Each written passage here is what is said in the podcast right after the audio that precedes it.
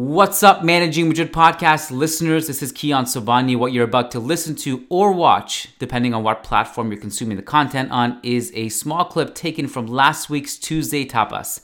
Tuesday Tapas is a episode that goes up once a week over on patreon.com slash managing Madrid. Matt Wilsey and I, we discuss whatever matters we want to discuss on the day. Typically, we talk about some of the players that are under Real Madrid's umbrella, like Brahim Diaz, Takefusa Kubo, Um, Luka Jovic, or, you know, the list is actually pretty long. Reinier Jesus, Miguel Gutierrez. These are not players that are necessarily on loan, but they are players we still have rights to. So we talk about them sometimes. We talk about other things that come up.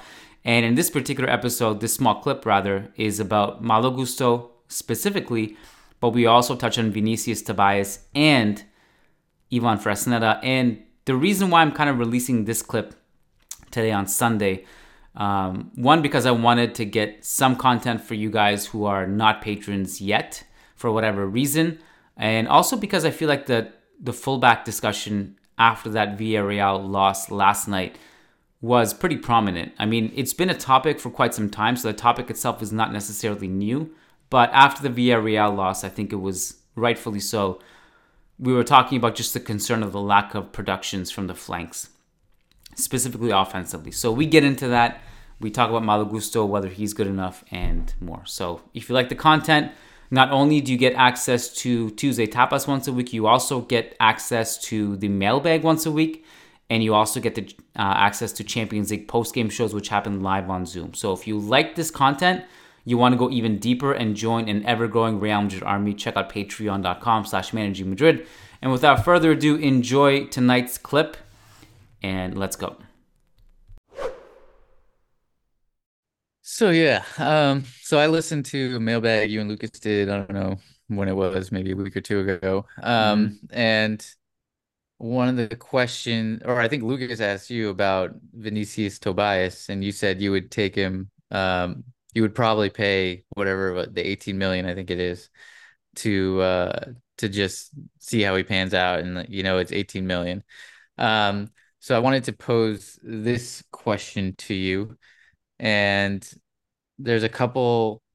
So we've had light links to other right, right backs in the past. Um, Malo Gusto being one of them, who I'll fully admit, and I've only seen highlights of, but I'm going to share something with you that um, I want to get your take on. And then two, um, obviously, we talked about Fresneda uh, the other night.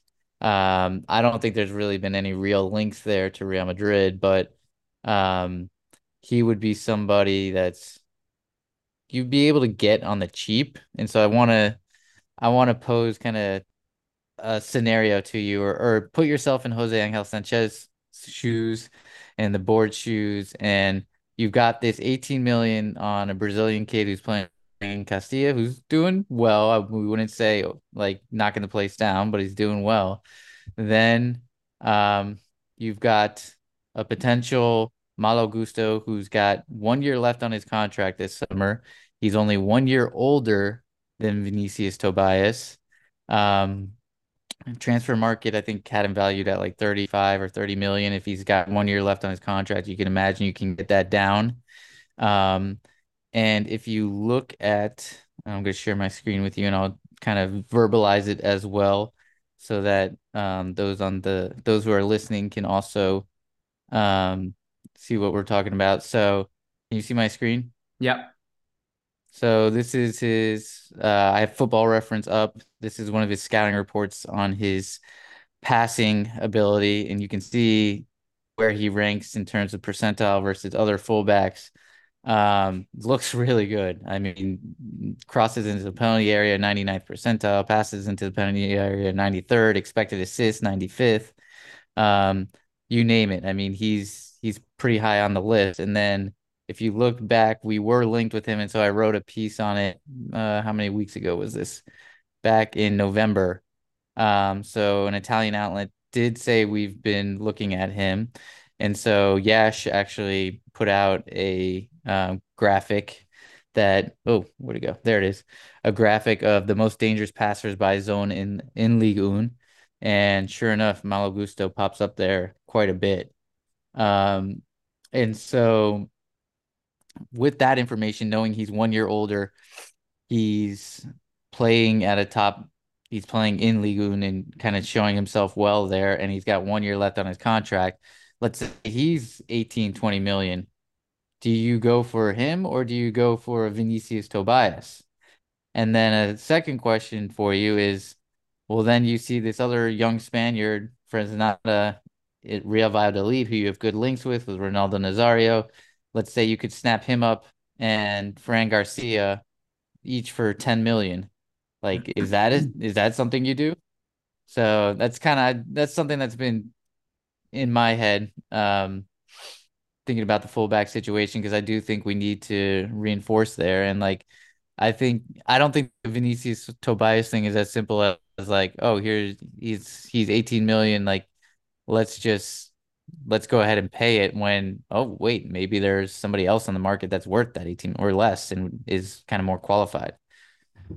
Okay, so uh, if we're just going to play sporting director for a second, and let's say if we're talking about these three names, we're talking about Ivan Fresneda, we're talking about Vinicius Tobias, we're talking about Malo Gusto.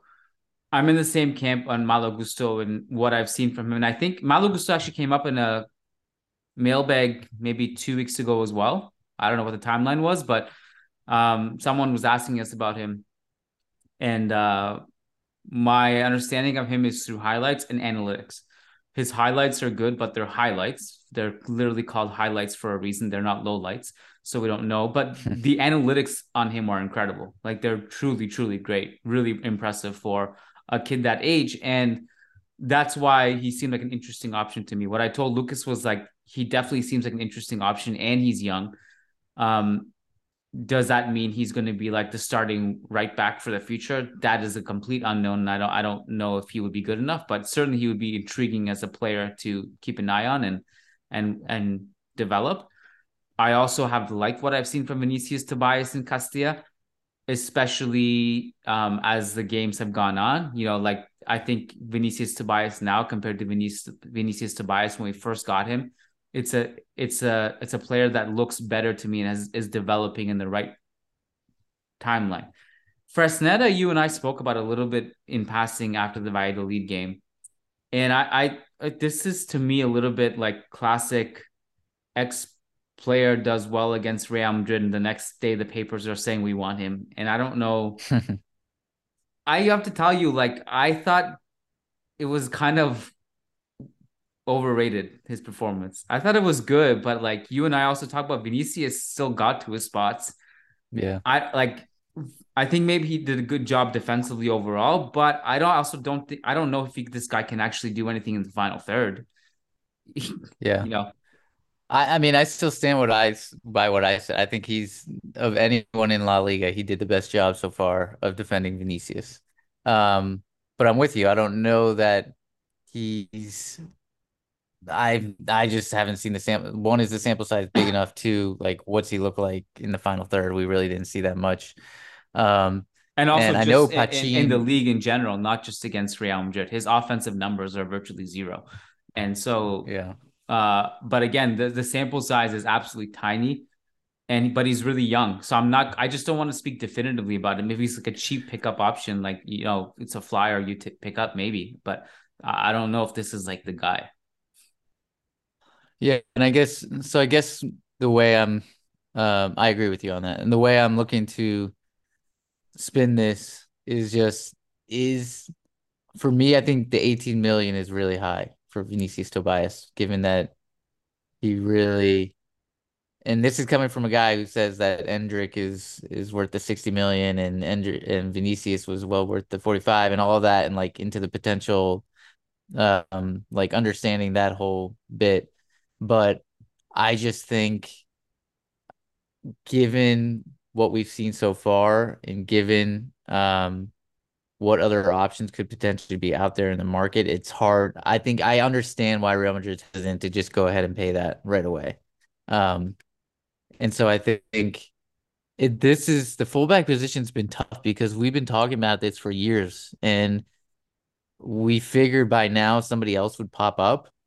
But there really hasn't been much, like, even since we let go of Ashraf, like, there really hasn't, like, Reece James obviously came, but he's still around the same age as Ashraf, and we always knew that that's, like, almost an impossible deal to do, to get him out of Chelsea, his boyhood club.